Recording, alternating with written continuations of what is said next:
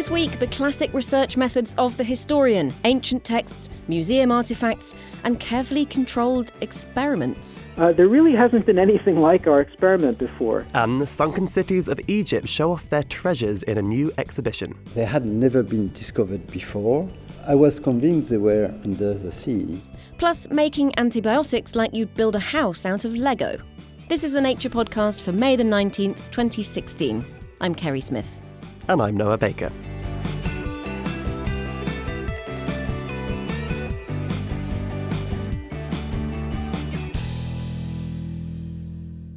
This week, a new exhibition opens in London, chronicling the work of an underwater archaeologist who found not one, but two lost cities. Here's Kerri. One day in 2001, in a boat a few kilometres off the coast of Egypt, archaeologist Frank Goddio strapped on his diving mask and plunged into the Mediterranean. He and his team had been mapping the area under the sediment, looking for the remains of three fabled cities. It took much less time than he had planned to find something. I was excavating the very first day of the mission, and under 1.8 meter of sediment, I came across a big block of red granite.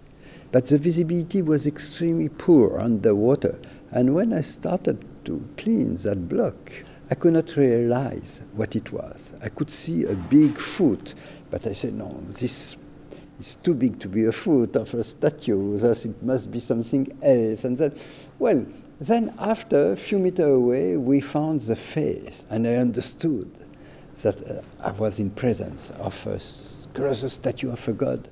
Frank Goddio had found a statue of the Egyptian god of the Nile, Hapi. He is the one bringing fertility to the kingdom of Egypt and abundance to the people of Egypt. This is why he is represented uh, holding an offering table. At almost six metres tall, Hapi is an imposing presence. From this week, he's on display here at the British Museum's new exhibition, Sunken Cities. But he once stood at the mouth of a port, near the entrance to an immense temple, in a city that was considered lost to history. We have heard, of course, of those uh, three cities of Canopus, Thonis, and Herakleion by ancient texts and uh, they had never been discovered before. I was convinced they were under the sea. So convinced was Goddio that he spent three years mapping the contours of the seabed and beneath over an area of 100 kilometres. The team's investigations gave them a couple of promising places to look, places where the seabed threw up magnetic anomalies, hinting at structures beneath the surface. In 1999, they found a large temple in the city of Canopus. But two mysterious cities remained Thonis and Herakleion, named in ancient texts, but never found. Another object on display at the exhibition clears up that mystery a two metre tall, thick granite block covered in neat columns of hieroglyphs. Can I have you tell me about the stela? Yes, it's a st- stela made of diorite, which is a very hard stone, and you can see that it's absolutely intact, which is extremely rare. It's a beautiful piece, but it has a, an historical importance also because it solves a 2000 year mystery. That stela taught us that we were in the city of Thonis because at the end of the text it's written Pharaoh orders that that stela be erected in the city of Thonis.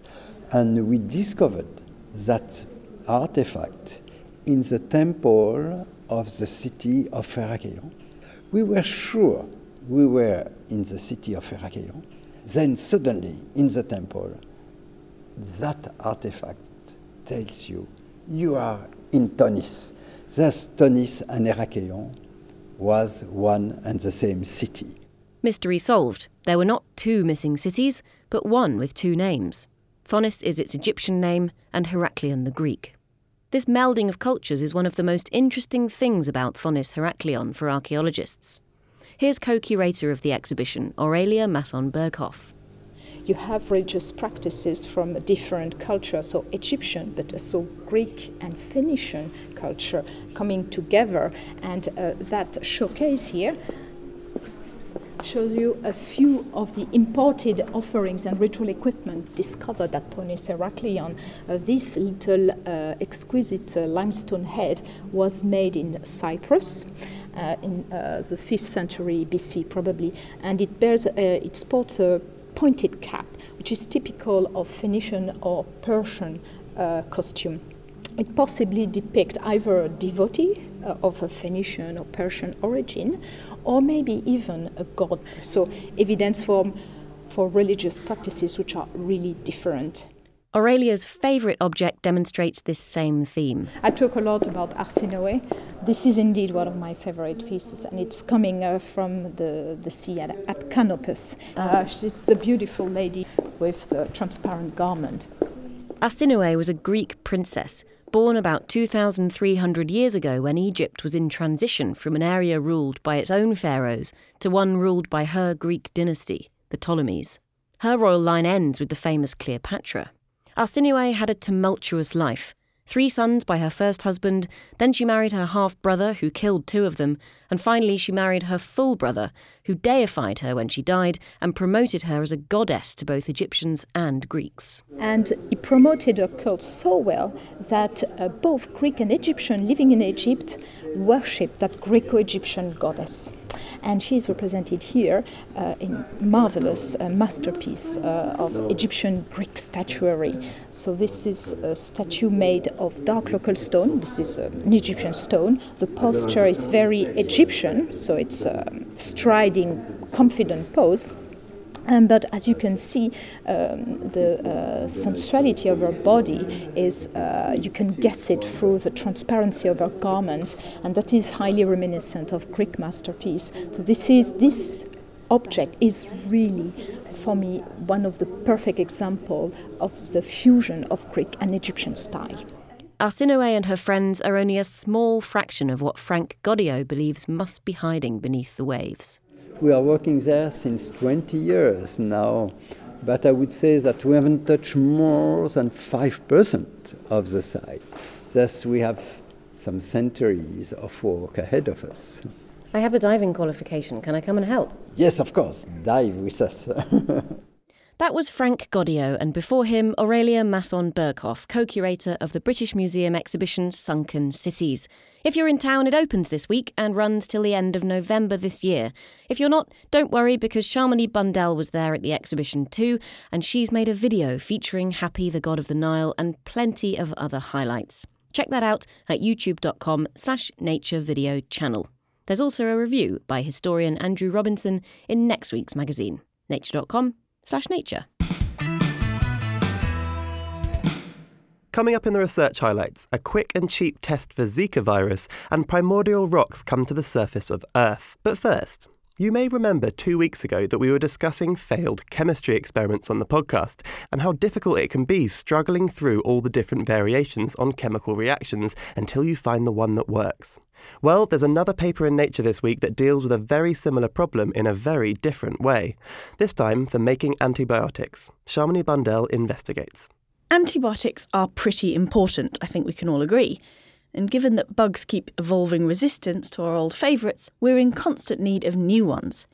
Now, the natural world provides plenty of possible antibiotic molecules, but once scientists have identified a candidate, they need to find a way of making it. So, the way I like to look at it is we are playing with life's Legos. This is Ian Seiple from the University of California, San Francisco we are looking at a target structure, which you could think of as a picture you get when you buy a, a Lego kit that's of this final structure that you're going to assemble. In our case, it's a molecular structure. And we're thinking about ways that we can run reactions in a given sequence to put it together from scratch. And it's, it's really a lot of trial and error to find your way to your target structure. The target structures are usually inspired by naturally occurring antibiotics, but Ian is trying to build the molecules up from their basic constituent parts, just like Lego. This is called total synthesis. But it's not as simple as just recreating one natural antibiotic. There could be variations that work even better or cause fewer side effects in humans. To find the perfect antibiotic, chemists like Ian have to come up with a whole load of variations to test. And the standard Lego brick approach for building molecules is not great for this. Starting from one Lego piece, putting another piece on it, putting another piece on it, a single person building it up one piece at a time, um, all the way to the end target. And that's pretty limiting because you have to go through the whole synthesis every time you want to change your final Lego target. So, Ian and his colleagues have been trying out a new strategy for coming up with lots of variations on a molecule quickly and efficiently. If you think about a big Lego structure that you're trying to build, the best way to build it would be to have two people each build one half of a structure, and then they put the two halves together. And that's what we use, what we call in synthesis a convergent synthesis. So you break each of the halves into halves and then each of those halves into halves so that you have this multiply convergent way of putting your final structure together so they can assemble it much faster and more efficiently. This method of making up different parts separately means you can change one of the parts at a time without having to do the whole sequence all over again. And coming up with new options quickly has gotten more and more important since the early days of antibiotics. I asked Nature's chief news and views editor, Andy Mitchinson, to explain why. Back in the 40s and 50s, you didn't have resistance to worry about. And I guess that meant that if you found a compound that was active against bacteria, then the bacteria didn't know what hit them. Whereas, you know, many decades down the line, oh, yes, they know what's hitting them now. And they've found lots of strategies to overcome that.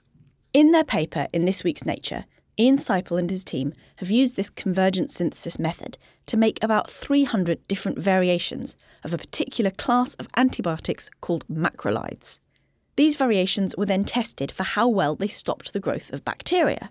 Some did badly, some seemed to do even better than already existing variants.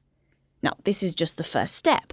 We don't know if they're suitable for use in humans yet, but in the ongoing arms race against antibiotic resistance, we've now got a lot more potential weapons to work with. Here's Andy Mitchinson again. I think one thing that this paper shows is how important organic chemistry is to drug discovery. Um, because methods like this can make a huge difference to the number of compounds you can make. And the more compounds you can make, the better your chances are of finding a new antibiotic in the future. I mean, the idea of, of these, these so called convergent synthetic strategies is not in itself particularly new, but this is a, an incredibly good example of one. They can use it, I suppose, as a, as a case study of how you would do this for other classes of antibiotics.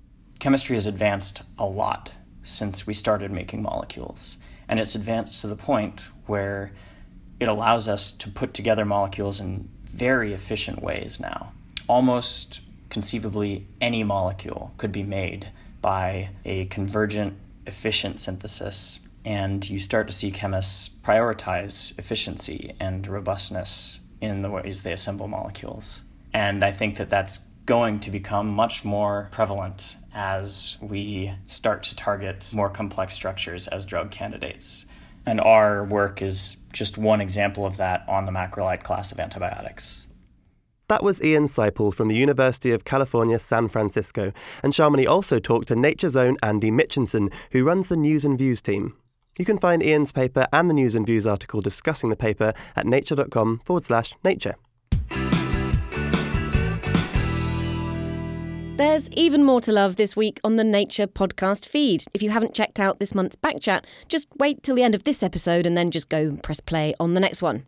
Adam and friends discuss virtual reality, fusion power, and that boat that got given a name. Still to come, changing the course of genetics, the teaching course that is. But first, the research highlights. Here's Corie Lok. Researchers have discovered rocks that contain material dating back to the first 50 million years of the solar system's history. The rocks formed from cooling lava that erupted off the coast of northern Canada and in the southwest Pacific Ocean, two places that scientists think tap deep in ancient sources of lava. The researchers found that these rocks contain high levels of tungsten 182, an isotope that was created early in Earth's history. The discovery suggests that even as the interior of our planet churns away, some primordial material still survives today. The study was published in the journal Science. The mosquito borne Zika virus continues to infect people in Latin America, and in pregnant women, it puts fetuses at risk of birth defects. Now, researchers have come up with a rapid test that can detect the virus in human blood samples. The test is a simple strip of paper embedded with RNA sensors that bind to viral RNA sequences. This triggers a chemical reaction that changes the color of the paper. It takes about five days to design the RNA sensors and produce the paper strips, and roughly three hours to run the test. This could make the diagnostic useful during disease outbreaks. You can find the paper in the journal Cell.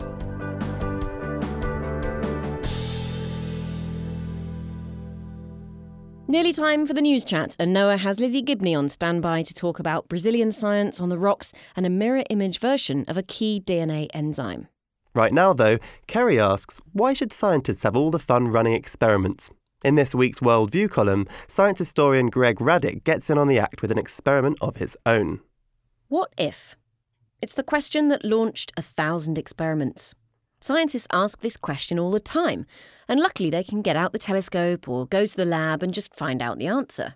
But when it comes to science history, it's already happened. You can't just go back and rerun it. Unless you're Greg Radick. I'm Greg Radick, and I work at the University of Leeds. Uh, there really hasn't been anything like our experiment before.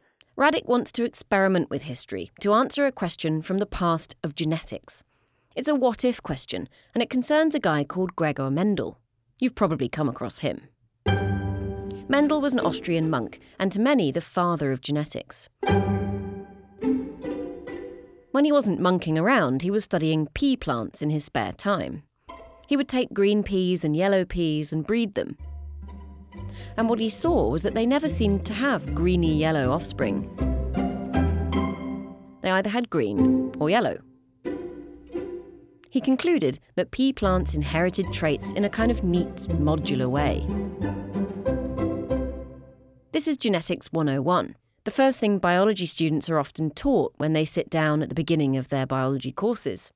But actually, there was a lot of controversy at the time about whether Mendel was right. His critics, most notably a guy named Walter Frank Raphael Weldon, said that the picture seemed a bit simplistic. Weldon published a paper in 1902 arguing against Mendel's ideas. Here's Greg Radick again.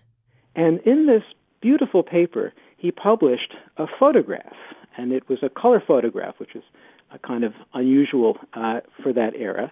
Uh, so it was colored in, in conventional ways. But what he tried to show was that nobody else's peas looked like Gregor Mendel's. Uh, he'd been collecting peas from breeders. And what he found and tried to show was that they didn't, in fact, come in either green or yellow categories, either round or wrinkled. Real peas uh, showed a spectrum. In historical memory, this uh, looks like a kind of misguided nitpicking. But it's more profound than that. Weldon's picture is much more nuanced and much closer to what biology today has come to realise must be happening that traits are a messy mixture of inherited units interacting with each other and their environments. And so to Radick's question What if Mendel hadn't beaten off his critics? Uh, the question that has kind of obsessed me is whether uh, the debate that took place uh, around Gregor Mendel's work after it was rediscovered in 1900, uh, whether that debate might have gone differently than it actually did. You know, what would have happened if the losing side, uh, the opponents to Mendel, had been a little bit more effective than they were in getting their point of view across? What would the history of biology have been like? What would the history of society have been like? To try to answer these questions, Radick did something quite unusual. He and his colleagues imagined what a biology course would look like today if Weldon had won. They literally rewrote the biology textbook. Uh, we developed the Weldonian curriculum, and we taught it to one group of students. Uh, and uh, at the same time, our uh, colleagues in Leeds were teaching the uh, usual first year biologists the usual Mendelian curriculum. The team actually tried to teach the course to two sets of first year biologists for a better controlled study. But it quickly became clear that for entirely appropriate reasons, the university wouldn't allow that. Instead, for this pilot, they taught the alternative course to 30 History of Science students and used the biologists as a control. The Mendelian curriculum emphasises simple, clean patterns and steers away from interactions with the environment, phenotypes that aren't just a choice of two, but a sliding scale. What would it be like, what would students be like, if we reversed that? If the interactions became central and the simple patterns, which seem to be so much in a minority uh, out there in nature, uh, what if they were treated as peripheral? Would any of that have any cognitive consequences? It certainly did. The students took a survey designed to reveal how much they believed that genes determined biology. Uh, we got them to take the survey before they took their course and then again at the end.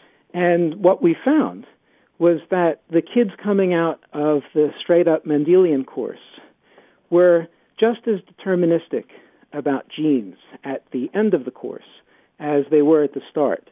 Whereas the kids coming out of our course, the Weldonian course, were less deterministic about genes at the end. But surely I hear the teachers of the world scream, we already know that what you teach and the way you teach it impacts what your students turn out believing. But Radick points out that with genetics, there's only really been one teaching tradition, and that lack of diversity can't be good. There really isn't a great deal of maneuver for teachers who uh, might be a little bit skeptical, might want to do things a little bit differently. I've been told stories, for example, of about uh, you know a young maverick teacher at a university in South America who decided that he wasn't going to teach students Mendelian genetics, day one, lecture one. But once his colleagues learned what he had done, his colleagues sat those students down and taught them their Mendelian genetics, you know, on the view that he'd done them this massive disservice.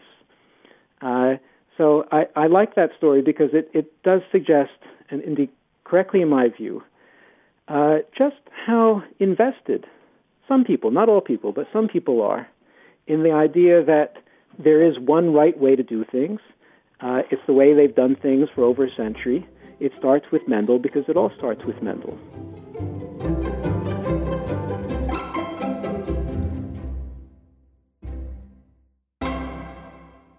That was Greg Radick. He's written about his study in this week's Worldview column, which you can find at nature.com/news or in the pages of the mag itself.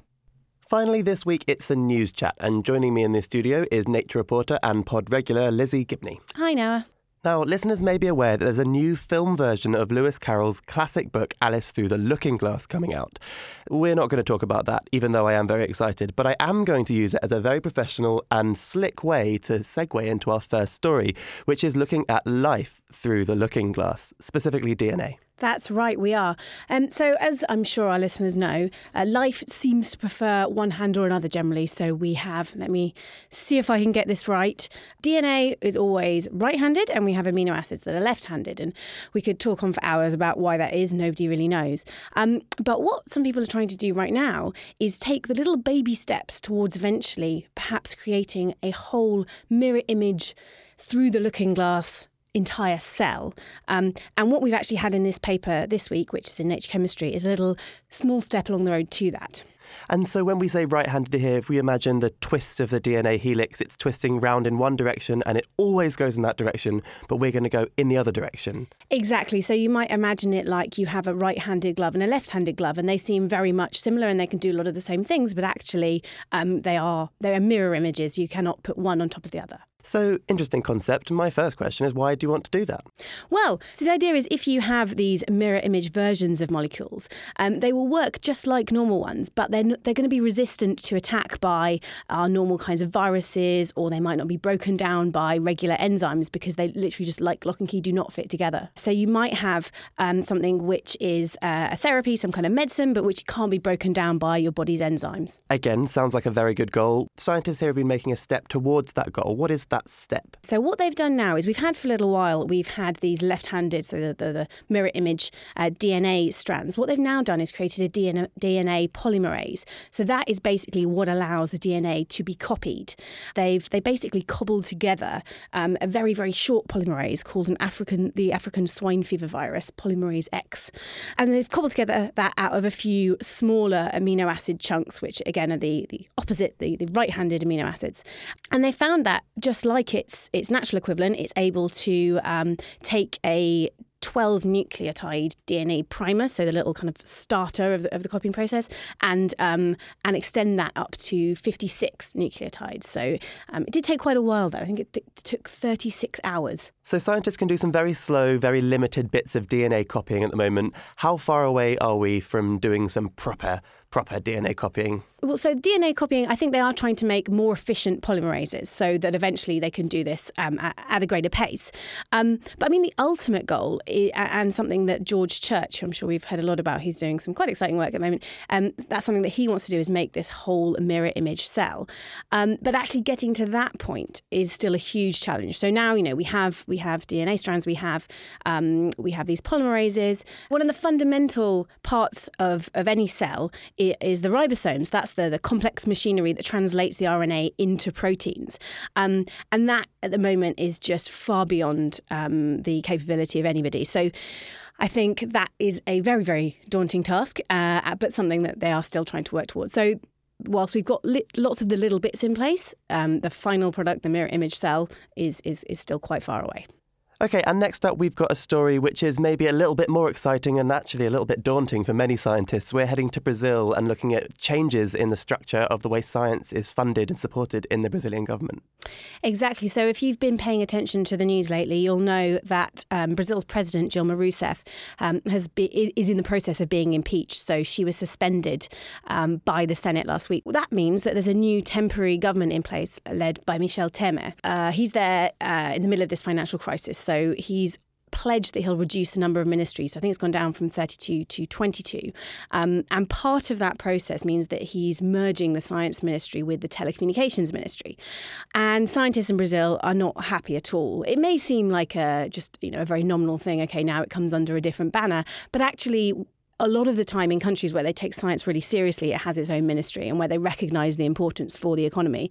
And so people are um, they're very unhappy that I think it might be now be overshadowed by all the issues that this one single ministry will have to deal with. And this seems like a particularly bad bit of timing for the scientists in Brazil. On the podcast last week, we were talking about Brazilian scientists and their battle against Zika virus. Is this a particularly bad time for science funding and science organisations to be up, you know, upheaved like this? It, it, really is. So, the, recently, in the past um, year or so, Brazilian scientists have been really struggling. Um, as I mentioned, that they've they've had a lot of financial difficulties in the country overall, and science has really suffered. So, an awful lot of grants have gone unpaid, and we've got some people telling our, our reporter in the piece about how in some labs, the uh, the researchers are splitting basic costs, like for phone bills and internet bills. They're paying themselves, which I, I kind of I love the dedication of that. But the fact that they're in that situation makes it inc- incredibly hard to do the kind of world class science that Brazilian scientists were beginning to do before this financial crisis hit. And one way that scientists tend to respond to these sorts of situations is to simply leave the country that's not supporting them. Is this something that the Brazil is risking as well?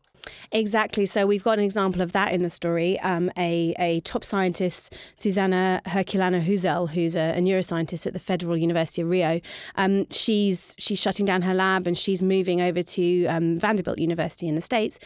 And when I wrote a story on the, the financial crisis in Brazil last year, lots and lots of people told me that that's what they were thinking about, or that they were advising their their best um, graduate students to do to, to just to just go to another country at least for the foreseeable future. So that is going to no doubt make the situation even worse down the line. So the current situation is happening under an interim president. At what point do you think this might change, and is there any light at the end of the tunnel for scientists in Brazil? Do we know? I think light at the end of the tunnel will just come from uh, an uptick in the economy.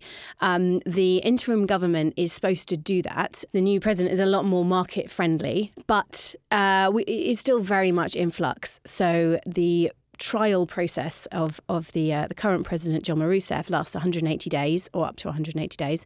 Um, so until then, the current government will be temporary. Either way, though, the issue may be that the damage is already done. I mean, Brazil spent years building up this reputation as being the the science powerhouse in in South America, um, but it may it may already have been fundamentally damaged, and we'll we'll have to start building up again, even if we get over this economic crisis. And as with so many of our stories, I suppose that's going to be a wait and see situation. You can read more about both of those stories online at nature.com forward slash news. Join us next time as we explore how clouds form in the lab. And in the meantime, if you need more ear based science news, head over to our archive. Surely you haven't listened to the whole back catalogue already. As always, if you'd like to leave us a little review, please do. Find us on iTunes. I'm Noah Baker. And I'm Kerri Smith.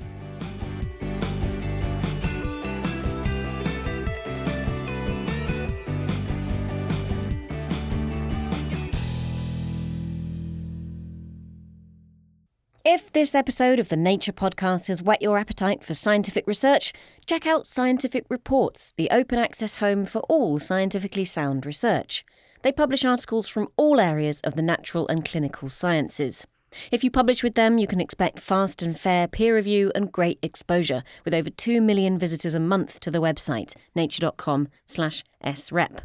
If you're one of the visitors, you can expect studies ranging from how to tell apart African from Asian elephant tusks using handheld X ray devices to a study suggesting that pain tolerance correlates with how many friends you have. For all this and more, visit scientific reports at nature.com/srep.